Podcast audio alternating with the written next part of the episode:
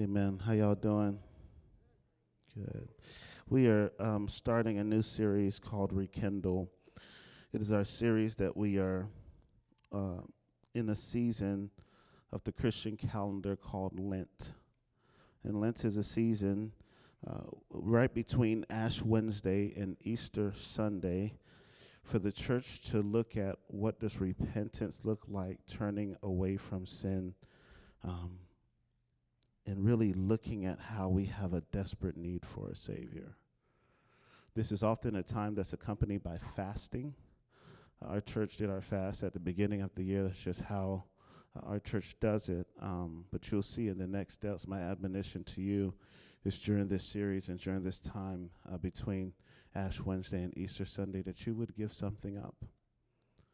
I leave that between you and the Lord, but that you would give something up during this season as you look at what do I need to repent of, turn away of, and what are the things that's causing me to stumble in my relationship with the Lord. I'll start with this. I may lose some points in some man card, on my man card when I say this, but there's a television show that I like that as a brother, I don't know if I should be sharing. I haven't told any other guys about this, so you'll be the first. It's called This Is Us. This Is Us. And, I mean, millions of Americans watch that show, so there's some undercover brothers that may not admit it, but hey, I admit it. Here's why I love the show. Because the Father never dies.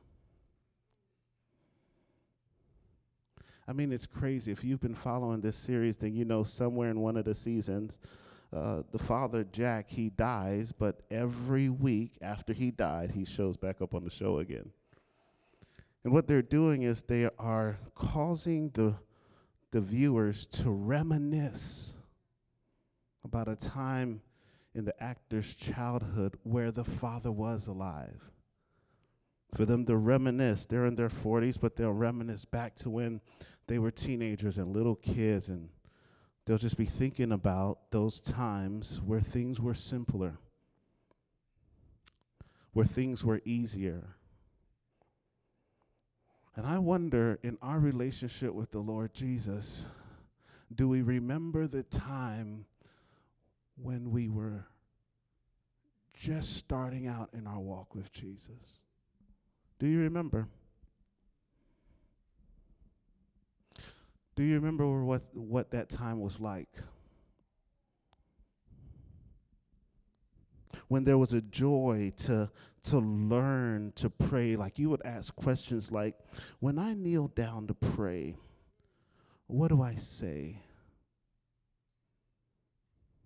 Or you would ask questions like, in John 3:16, when it says, for God so loved the world that he gave his son, what does that mean?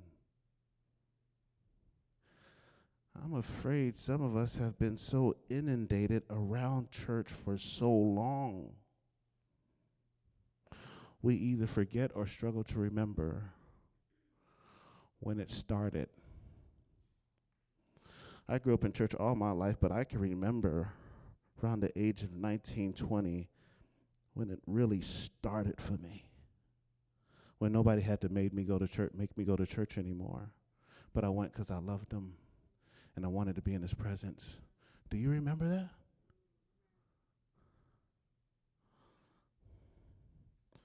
Do you remember the joy that was associated with that? Do you remember the freshness of being in the presence of God and not wanting to go anywhere and not want anything to change?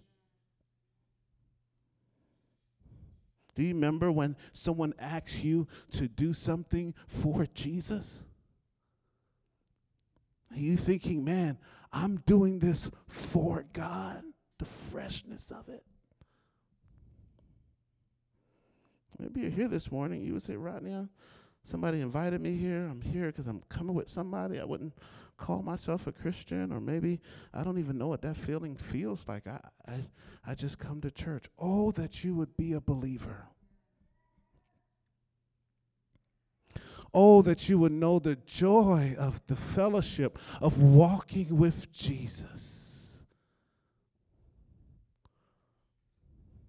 I remember. My prayer is, if you remember, my next question then is what happened? If you haven't experienced that, man, my prayer this morning is that you would. My prayer is that this morning when we give a call to prayer, that you would come up and you would talk to somebody that's up front to pray with, and that you would want to grow and learn in what it means to follow Jesus. But if you would call yourself a follower of Jesus Christ, here's the question: what happened to that freshness? Maybe we're just so busy and we're just so distracted. There's so many things that go on in our lives, and it's hard to hold our focus. Maybe we're like the people we're going to talk about in our passage. Maybe we've gotten bored. Maybe we say stuff like, man, this is living this Christian life. Where's the excitement to it? Maybe we've grown bored or too common with God. Maybe that boredom is a result of a sin that you practice that seeks to rob the intimacy from you and Jesus. Or maybe you're offended. Maybe God did something or allowed something that you didn't like, and you couldn't have control over it. Or maybe God didn't do something that you thought he would do, but he didn't do it when you thought he would do it. And maybe you're thinking, what kind of God wouldn't step in right there? And so, yeah, I'll keep going to church. I'll serve. But there's no intimacy with me and Jesus. I'll go to my community group, and I'll eat, and I'll fellowship, and I'll hang out. But there's no real affection between you and Jesus. Here's the question for the series: what happened to the affection? It's not. I'm not talking about just fresh. It's like someone when you're dating, and you first dating. You can point out a couple that just started dating, cause they got the it's the giddies, right? And it lasts for different periods for different couples. Praise God if you got some years in the game and you're still giddy. Praise God for that. But I'm talking about affection, and affection can be seen after 20 and 30 and 40 and 50 years in couple. There's some stuff that's been built up, and I'm still affectionate towards you. I still love you. I'm still all in, and I still care about where we are. I want to make sure me and you are good. Are you like that with Jesus?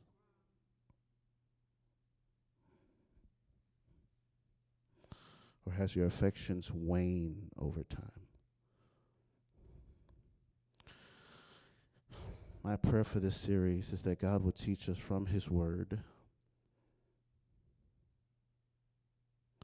How do we get back our affection? My prayer for this series is that God would not just rekindle, but revive. That he would shake us. That he would grab our attention, so that we can grow. What time is it? Malachi, Old Testament. Malachi, chapter 2, looking at verses 17 through verse 5 in chapter 3. Reads as follows. You have wearied me, the Lord, with your words. You have wearied the Lord with your words. But you say, how have we wearied him? Talking about God. By saying, everyone who does evil is good in the sight of the Lord, and that he, God, delights in them. Or by asking, where is the God of justice? Verse 1, chapter 3. Behold, I'll send my messenger, and he will prepare the way before me. And the Lord whom you seek will suddenly come to his temple. and the messenger of the covenant in whom you delight.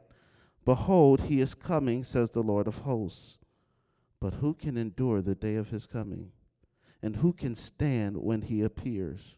For he is like a refiner's fire and like fuller's soap.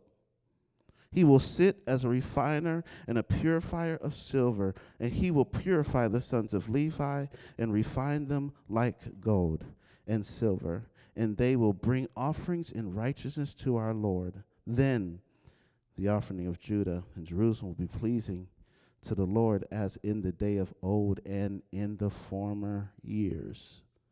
Then I will draw near to you for judgment. I will be swift. I will be a swift witness against the sorcerers, against the adulterers, against those who swear falsely, against those who oppress the hired worker in his wages, the widow and the fatherless, against those who thrust aside the sojourner and do not fear me, says the Lord of hosts.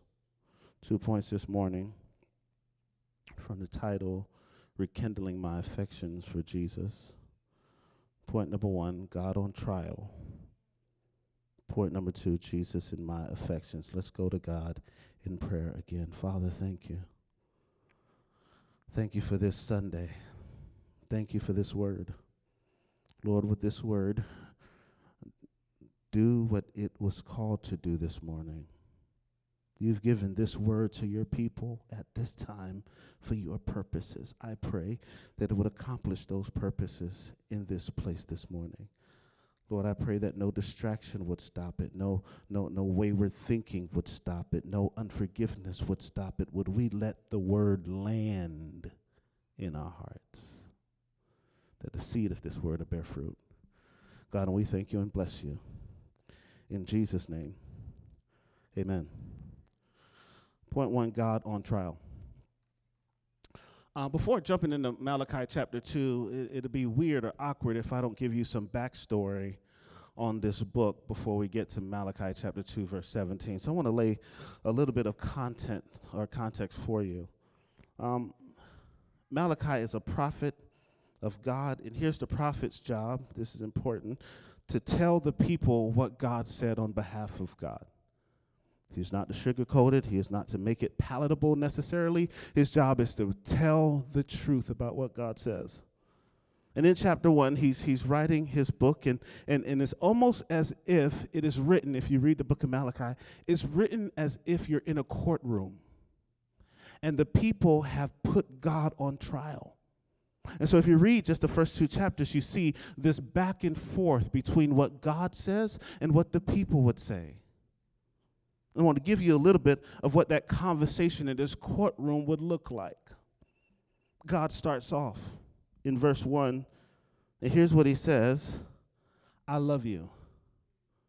What a good way to start a conversation, especially after they brought you on trial. You bring me to court, that won't be the first thing. But God, on trial, says this to his people, I love you. Here's why that's important. Everything he's going to say to challenge his people is rooted in his love for his people.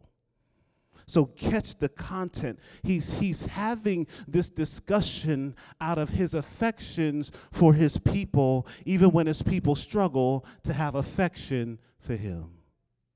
That's why only God can be God. That's why you can't be God. I can't be God. His message is rooted in love. Let's see what else he says. The people come back. They get their turn, and here's what the people say. How have you loved me? God responds, didn't I choose you? This is the Ebonics version. You got to read it for yourself.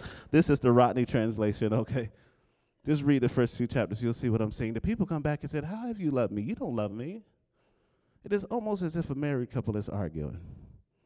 Girl, I love you. He don't love me. Well, what do you say, guys, if she said that? Didn't I marry you? And that's exactly what God says. God says, didn't I choose you? Not that there was something really special about you. You were a small nation. This wasn't a big deal to be the nation of Israel. But didn't I choose you before the foundations of the world? What do you mean I don't love you?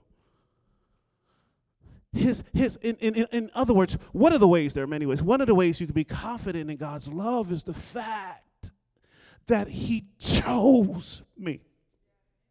When I consider me, it's hard sometimes to get people to understand the breadth of their sin. You are sinful. You are a mess. You are trifling. You are messed up. You got issues, and yet he chose me. He set his affections on me. He says, didn't I choose you? He says, didn't I lay my goodness out on you? It'd be good enough if he chose me. I'm like, let me make it in the number. Praise God. I made it in. Woo, okay, I'm in. I'm good. Look, he chose it, but he doesn't stop at choosing. Then he lays out his goodness on Israel. He lays out his favor on Israel. He lays out his provision on Israel. He lays out his protection on Israel. And here's what he's saying. Based on how good I've been to you, your response is not measuring up to how good I've been to you. He said, I poured my goodness out on you. And then he says, if I am a father, if I am your father, where is my honor? You call me father. Where's the honor of a father? You call me master. Where is my respect? He says, you have despised my name. Now, here's what this means. This is why this is important. Your name is your character. When God says, you have despised my name, here's what he's saying. You have insulted my character. You have spoken against me that is contradictory to who I am. You've spoken on my holiness. You've spoken on my faithfulness. You've spoken against my love. You have assaulted my character. That's what he's saying. And they say, how? He says, look at your worship. He says, you've been bringing me sloppy worship.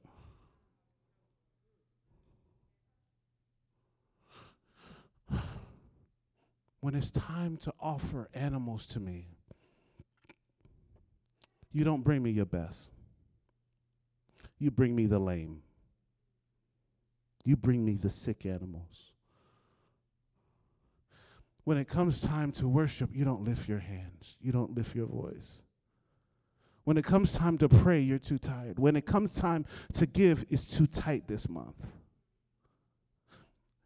There's a story in the New Testament where Jesus is watching the service and it's going on, and he's sitting there watching the offering. He's watching what his people bring. That's the kind of sense that I get from the book of Malachi. He's watching our worship, not just worship in a service. You'll spend 90 minutes here and 167 outside. He's not just watching on Sunday. He's watching all throughout your life. And he's saying, look at your worship. Worship ain't a song. It's what you do with your life. Look at your worship. He gets to a point where he says, don't kindle the fire anymore. Then he says, this is cold-blooded. He says, shut the door. That's what the book says. He says, until y'all figure this out, come back when you figure it out. You've offered me sloppy worship. You haven't offered me what I'm worthy of. Not just that. Then he says, outside the church, you're committing adultery. You're cheating on your spouses, and you're cheating with people that's from foreign nations and worshiping foreign idols. And you're not raising up a godly generation for me because you won't stop cheating. Here's the people's response. It's almost comical. Hold on.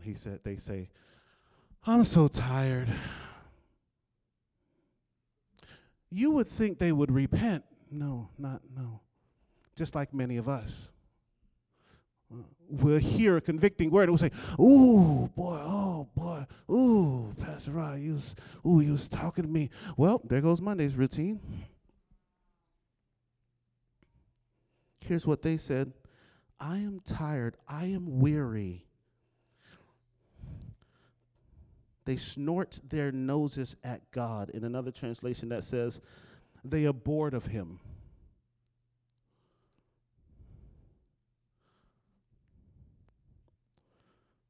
Here's what God says in response. Shall I accept this? He says, I am a good king. The other nations will worship. Shall I accept this from Israel? We don't think God knows who he is. Then he goes to the pastors and the leaders. He tells the pastors and leaders, the priests of that time, he says, obey or I will take away your blessing. He says, even your children will be affected. That's the super clean virgin. In other words, he's saying, I'm not playing with y'all pastors and leaders and priests. It's a serious thing to be a leader in God's house because we set the course for other people. He tells the priests of that time, two things I want you to do. Be in awe of me and teach the truth, not what folk want to hear. Preach the truth, whether they get excited or not. Preach the truth, whether they stay or not. Preach the book. And then we get down to verse 17.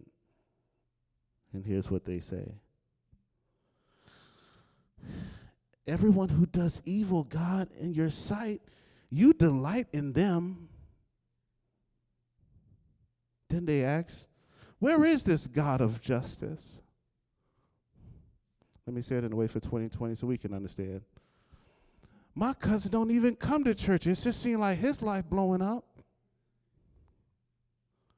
There's some folk I follow on social media. They don't name the name of Jesus. They won't call themselves a Christian. Stuff just going great in their life. Folks that do evil, it look like you bless them more. Where is this God of justice? They got God on trial. In other words, here's what they're saying. God, you won't provide for me, and God, I can't trust you to protect us. Here's what's big on this. Y'all listen to this. The heart that says you won't provide for me and you won't protect me will eventually say, why bother?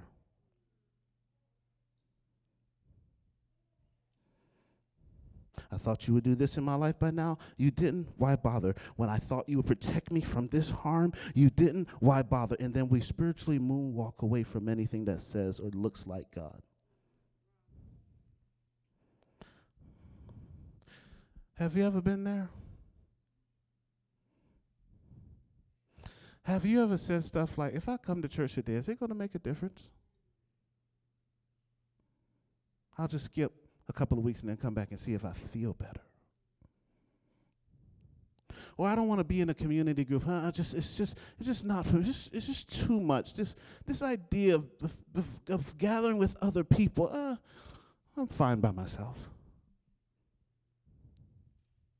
Or maybe I'll try something else to be happy. Maybe I'll trust alcohol or some other substance to get me through. Or maybe what I need is different kind of people. Yeah, that's right. I need to leave the people I'm around now. And if I get around the right people, everything else will be better. When it won't, because you're going there.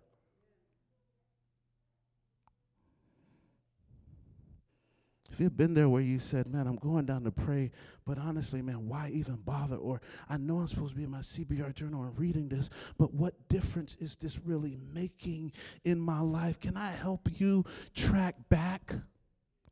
There's been a breach somewhere.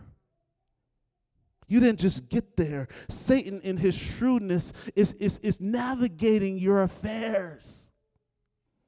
Somewhere there's sin. Somewhere there's contempt against God. Somewhere there's some blockage that's happening that's causing you to treat God this way and put him on trial. So here's the question. How does the wandering heart rekindle its affection for Jesus? Point 2. Jesus in my affections. I know I'm talking to somebody this morning. I know it. You can't say amen because I'm standing on your shins and preaching hard at you. I get it. But I want to be clear. Here's what I'm not saying. I'm not trying to pump you up so that you can save yourself. Yeah, I don't have the fire that I used to have when I prayed, so here's what I need to do. I need to pray for a whole day. That's it. That'll get the fire back. I don't feel this affection that I used to feel for Jesus, so I just need to lay out for a day and just worship him for a day. Maybe you do. But that's not what I'm saying. Here's what I'm not saying. I'm not saying try harder. I'm not saying make a laundry list and just check off the items to get your affection back. I'm not just saying serve more, get in community. All those things are good, but they're not the foundation. So here's the question again. How can my affections for Jesus be rekindled? Let's go back to the text. They put God on trial, and then look what God says in response. In chapter 3, verse 1, he says this, "Behold, I send my messenger, I send my messenger, I send my messenger, I send my messenger. Look out, I'm sending my messenger." How does God respond to people who have lost affection for him? He doesn't say do something, he sends someone. "I send my messenger, and he will prepare the way before me. And the Lord who you seek will suddenly come to his temple." Here's a question on the table. Who's this messenger? Malachi is a messenger, but he's not the messenger that God is talking about. John the Baptist is a messenger, but that is not the messenger that God's talking about. And here's how we know, because later on he'll say the messenger will be in his temple. John the Baptist don't have no temple. Malachi don't have no temple. Jesus has a temple. What he is promising to stir our affections back for him is Jesus. Another way we know this, because he says in the text, "Who can endure his coming?" In other words, Jesus is going to come with so much radiance and wisdom and power and might that no one would be able to endure it. What you need when your heart runs dry is Jesus. When you're too tired to serve, what you need is Jesus. When you don't want to give, what you need is Jesus. When you don't want to pray, what you need is Jesus. Are you seeing that? He is the messenger. And this is good news for us, because we can't fix us. If you could fix you, then your affections would be on fire 24/7. But because of sin, you can't fix you. So he has to do it for us. Not just help you be better, but rescue you from your sins so that you can live a life of surrender for Jesus. So how does Jesus do this? Okay, right now I got you. My affections have waned. Jesus is the answer. How does Jesus do this? Let's look at our text. It says, verse 2, "For he is like a refiner's fire and like fuller's soap." I put a picture of a rock in the background, if you can put that up. If you were going outside and you saw that rock on the road, you probably wouldn't pick it up and put it in your pocket, or pick it up and put it in your car and put it on your shelf at home. But that isn't any rock. That is a gold ore. And what a gold ore is, it's gold inside of it, but it's surrounded by other materials and impurities. In other words, it is gold, but it's not done yet. So here's what God says. God says, I'm going to sit down and I'm going to refine you. He's going to put you in the fire. This is good news, y'all. If you're here this morning, and maybe you wouldn't call yourself a Christian, or maybe you would call yourself a Christian, but you're just having some challenges in your faith, I want to make sure you understand who Jesus is and what he does. He is gracious, he is kind, he is merciful, he is loving, he is compassionate, he is understanding, he is all those things, and yet he's a refiner. And the way he refines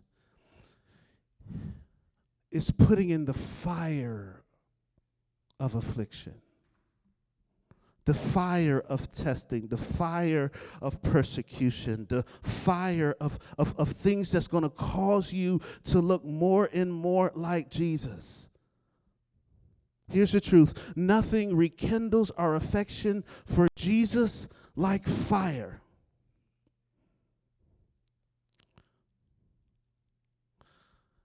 I'm not going to pretend I know what a refiner person does.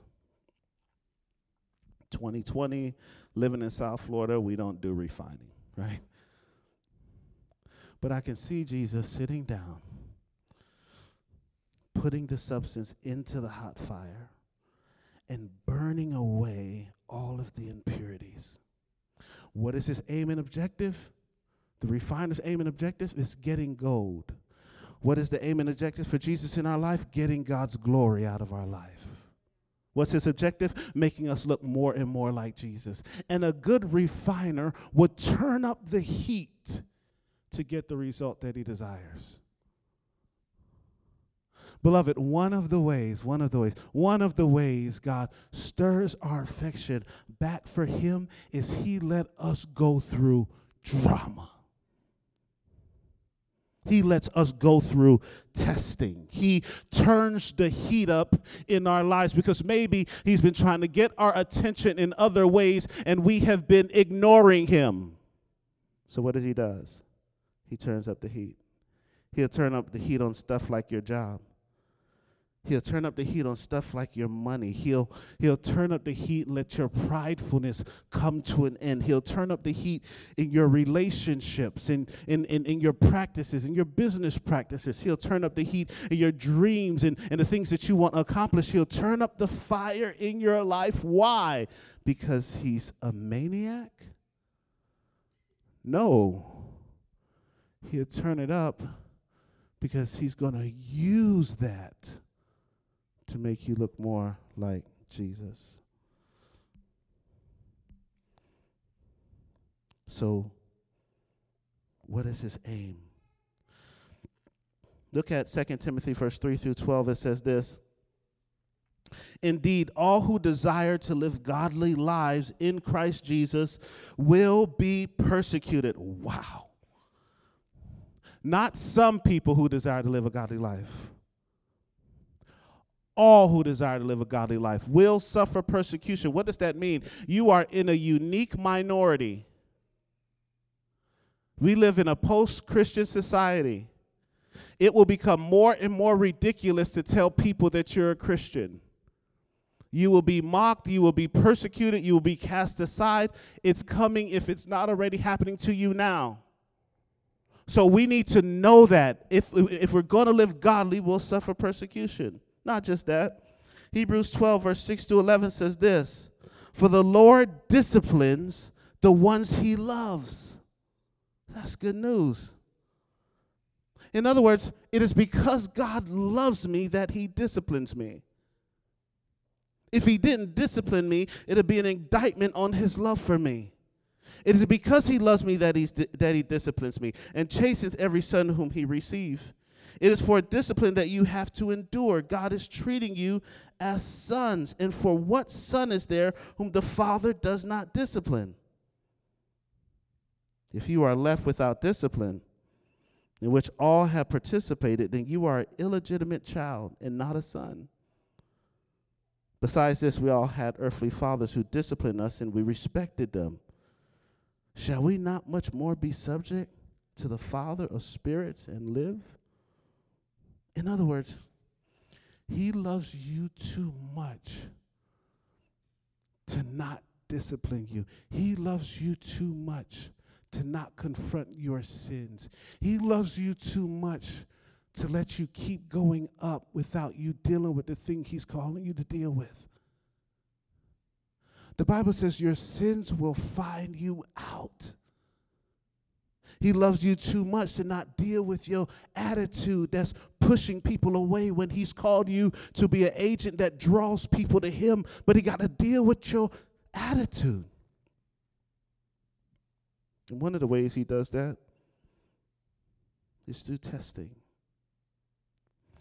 1 Corinthians 10:13 says this, "No temptation or no test has overtaken you that is not common to man, but God is faithful." Whew, that's medicine in that text. Here's what this text is saying. You're going to be tested. You're going to be tried. You're going to go through challenges, but here's some good news. God is faithful.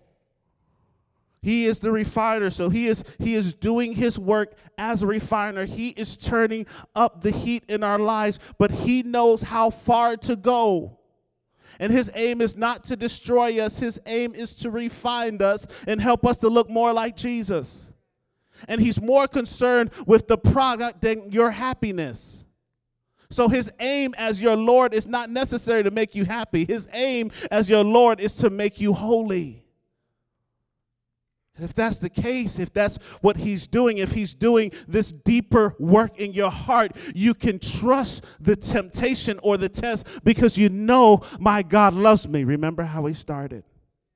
And in 1 Corinthians 10:13, that he's faithful. Look what else it says. And he will not let you be tempted beyond your ability.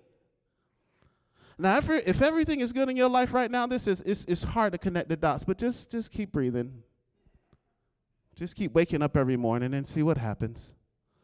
This is something that I think about sometimes. I think about, Lord, what is the next test? I know it don't make sense to think that way. I know, Rodney, enjoy the moment. I know the test is going to be hard, so don't look for it. I know, but I just have I'm a curious kind of guy. So, God, what is the next test and challenge in my life? Here's the thing about the test and challenge. You don't know when it's coming. You don't know how painful it's going to be. And you don't know how long it's going to last.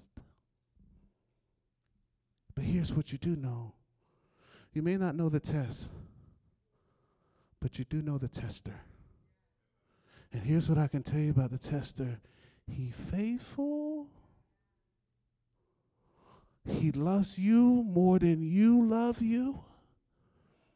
And what he's making in and through you is better than the you are now. So when my testing comes, maybe your test is tomorrow, you know that it's coming. When your testing comes, you can embrace it because God is faithful. And I also can make the most out of it because I know the reason this testing has come is because he's trying to conform me into his image. He wants me to look more like him. This is why you put me next to that cubicle with that person. This is why I married who I married. This is why my kids have this disposition. There's something else that I would more be more comfortable with. He's making you. That's why you're still in South Florida. He's making you. That's why you got the degree you got. He's making you. It's his process. This ain't happenstance. He's sovereign. He's in control. He knows what he's making you to be. And the you that he's making is better than the you are now. Bad grammar. Good theology. The furnace is hot. If you've ever been in a test, if you've ever been in a real trial and real persecution, it's hot in there. But the safest place to be is to be in the hands of the refiner. Here's why. He knows me. He knows what I can take. He knows who I am. He's been with me all my life, and he knows the fire. He knows what the fire does, and he knowingly put me in the fire. And it's causing me to stay there. He's not pulling me out before I'm done. And because he knows me and he knows the fire and he knows how long and he knows when to start, I can trust. It's painful, but God's at the wheel. It's painful, but he is not a God of evil. He is a God of good. It hurts, but I can trust him in the midst of it. And in that, your faith is being purified. He's drawing away all of the other elements that lowers the value of the gold. And he's skimming it off. He's skimming the dross off of the gold so that the value is increasing with every swipe away of the dross. And now you don't pray because it's a 21-day fast. It's what you do every morning. He's skimming away the dross. And now you don't go to the word to figure out what you're going to say to this person that you've been sharing the gospel with. No, you go to the word because that's your diet for the morning. Now you're not afraid to share your faith. Why? Because I know for God I live and for God I die, so I don't even care what you think about me. You're going to get this gospel. What is he doing? He's turning up the fire. Why? So you can look more like Jesus. But not just the fire. Then the text says, or he'll use fuller's soap. Fuller's soap. What is that? It's a substance made from plants that when you dip your garment or your robe into that soap, it would actually bleach it. It was a way to discard sins. If you couldn't get the sin out by the stain out by any other means, you would dip it in this soap. It was a way to save dirty clothes. One of the good news about what Jesus has done is he has cleansed us from all unrighteousness. He has taken away the shame and the guilt. He has cleaned us when we could not clean ourselves. He does that through his blood. So yes, he tests us, but he went through the ultimate test for us so that he may wash us in his blood. But not just that. Look what verse 4 says. This is the proof of this text. Then, after the fire, after the soap, then the offering of Judah and Jerusalem will be pleasing to the Lord, as in the days of old, rekindled, and as in the former years, rekindled. I don't know if y'all. Man, I remember being in a conference in the presence of God, and I'm walking home like this because I don't want to step on no kind of insects. Lord, I just want you to be pleased. I don't want to say nothing slick to my mama, so I'm just going to go straight in the room because I don't even want to ruin the fellowship we got. It's so sweet. Lord, I want to be your boy. Lord, I want to be your servant. Lord, use me for you. It was just, do you remember? Well, here's the good news. If you remember, you can get back there. You can rekindle the affection. Rodney, how do I do that? You make the most of your fire. You remember the cross that he cleansed you when you couldn't clean yourself. But here's the next thing. Because some will say, Rodney, those are two things that Jesus does. The fire, the cleansing. That's Jesus' work. What do I do? 1 John 1:7. But if we walk in the light, as he himself is in the light, we have fellowship with one another, and the blood of Jesus, his son, cleanses us from all of our sins. Look at the text again. But if we walk in the light, hold on, that's our responsibility. I told you what Jesus did. Now let me tell you what you and I need to do. We need to walk in the light he provides. He walk in the light as he himself is in the light. And here's something that shows up when we're walking in the light. We got fellowship with one another. In other words, me and you can do life together because we walking in the light. I don't have to walk alone in the light. I'm walking with the community in the light, and the blood of Jesus is doing its work. In other words, walk this thing out. Live a surrendered life for him. Give up everything for him. I was talking to a family member last night. I was talking about the things of God, and I'm talking about salvation, and talking about our lives and our family and our history and where we come from. And I told him this statement. I said, I believe in what Jesus has said, and I've bet my whole life on that. I've put all my chips in on that. My life only makes sense on the crux of what Jesus has said. Somebody this morning needs to go all in.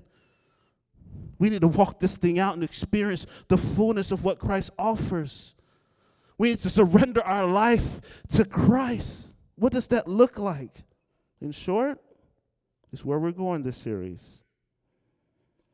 It looks like stuff like having a prayer life. One of the ways I know I'm walking surrendered to Christ is that I talk to him, not just do stuff for him. Part of the ways I know I'm walking in a surrendered life is that I'm digging in the scriptures. I'm getting that as my necessary food. One of the ways I know I'm walking in the light is that I'm generous. I give. I'm a giver is what I do. So I'll give my talents. I'll give my time. I'll give my treasure. I won't hoard money over my affections for Jesus. I'll use money for Jesus. One of the ways, watch this, one of the ways I know that I'm walking in the light is that I belong to his body. I belong to the church of Jesus Christ. I am under authority of the church that he's put here for me, and I submit to that authority. One of the ways I know I'm walking with him is I belong to his body. Lastly, another way I know I belong to him is I tell people about him. If you don't tell people about Jesus, if you don't share your faith, if you let fear rob you of sharing the good news, maybe your news ain't good, but mine is. We have a living Savior who died on the cross for us so that we may be bought into his family, and we are the sons of God because of what Jesus has done. That is good news. And whether my account hits $1 million or $2 million or $3 million at retirement, I'm his son. And no matter if I get married or don't get married, I'm his son. If I have kids or I don't have kids, I'm still his son. I'm betting my whole life on that. If one thing that I don't want to lose, I'll lose stuff. I'll even lose relationships, but I don't want to lose my affection for Jesus. And if a relationship is trying to steal my affection, I'd rather lose the relationship. Give me Jesus. Give me Jesus.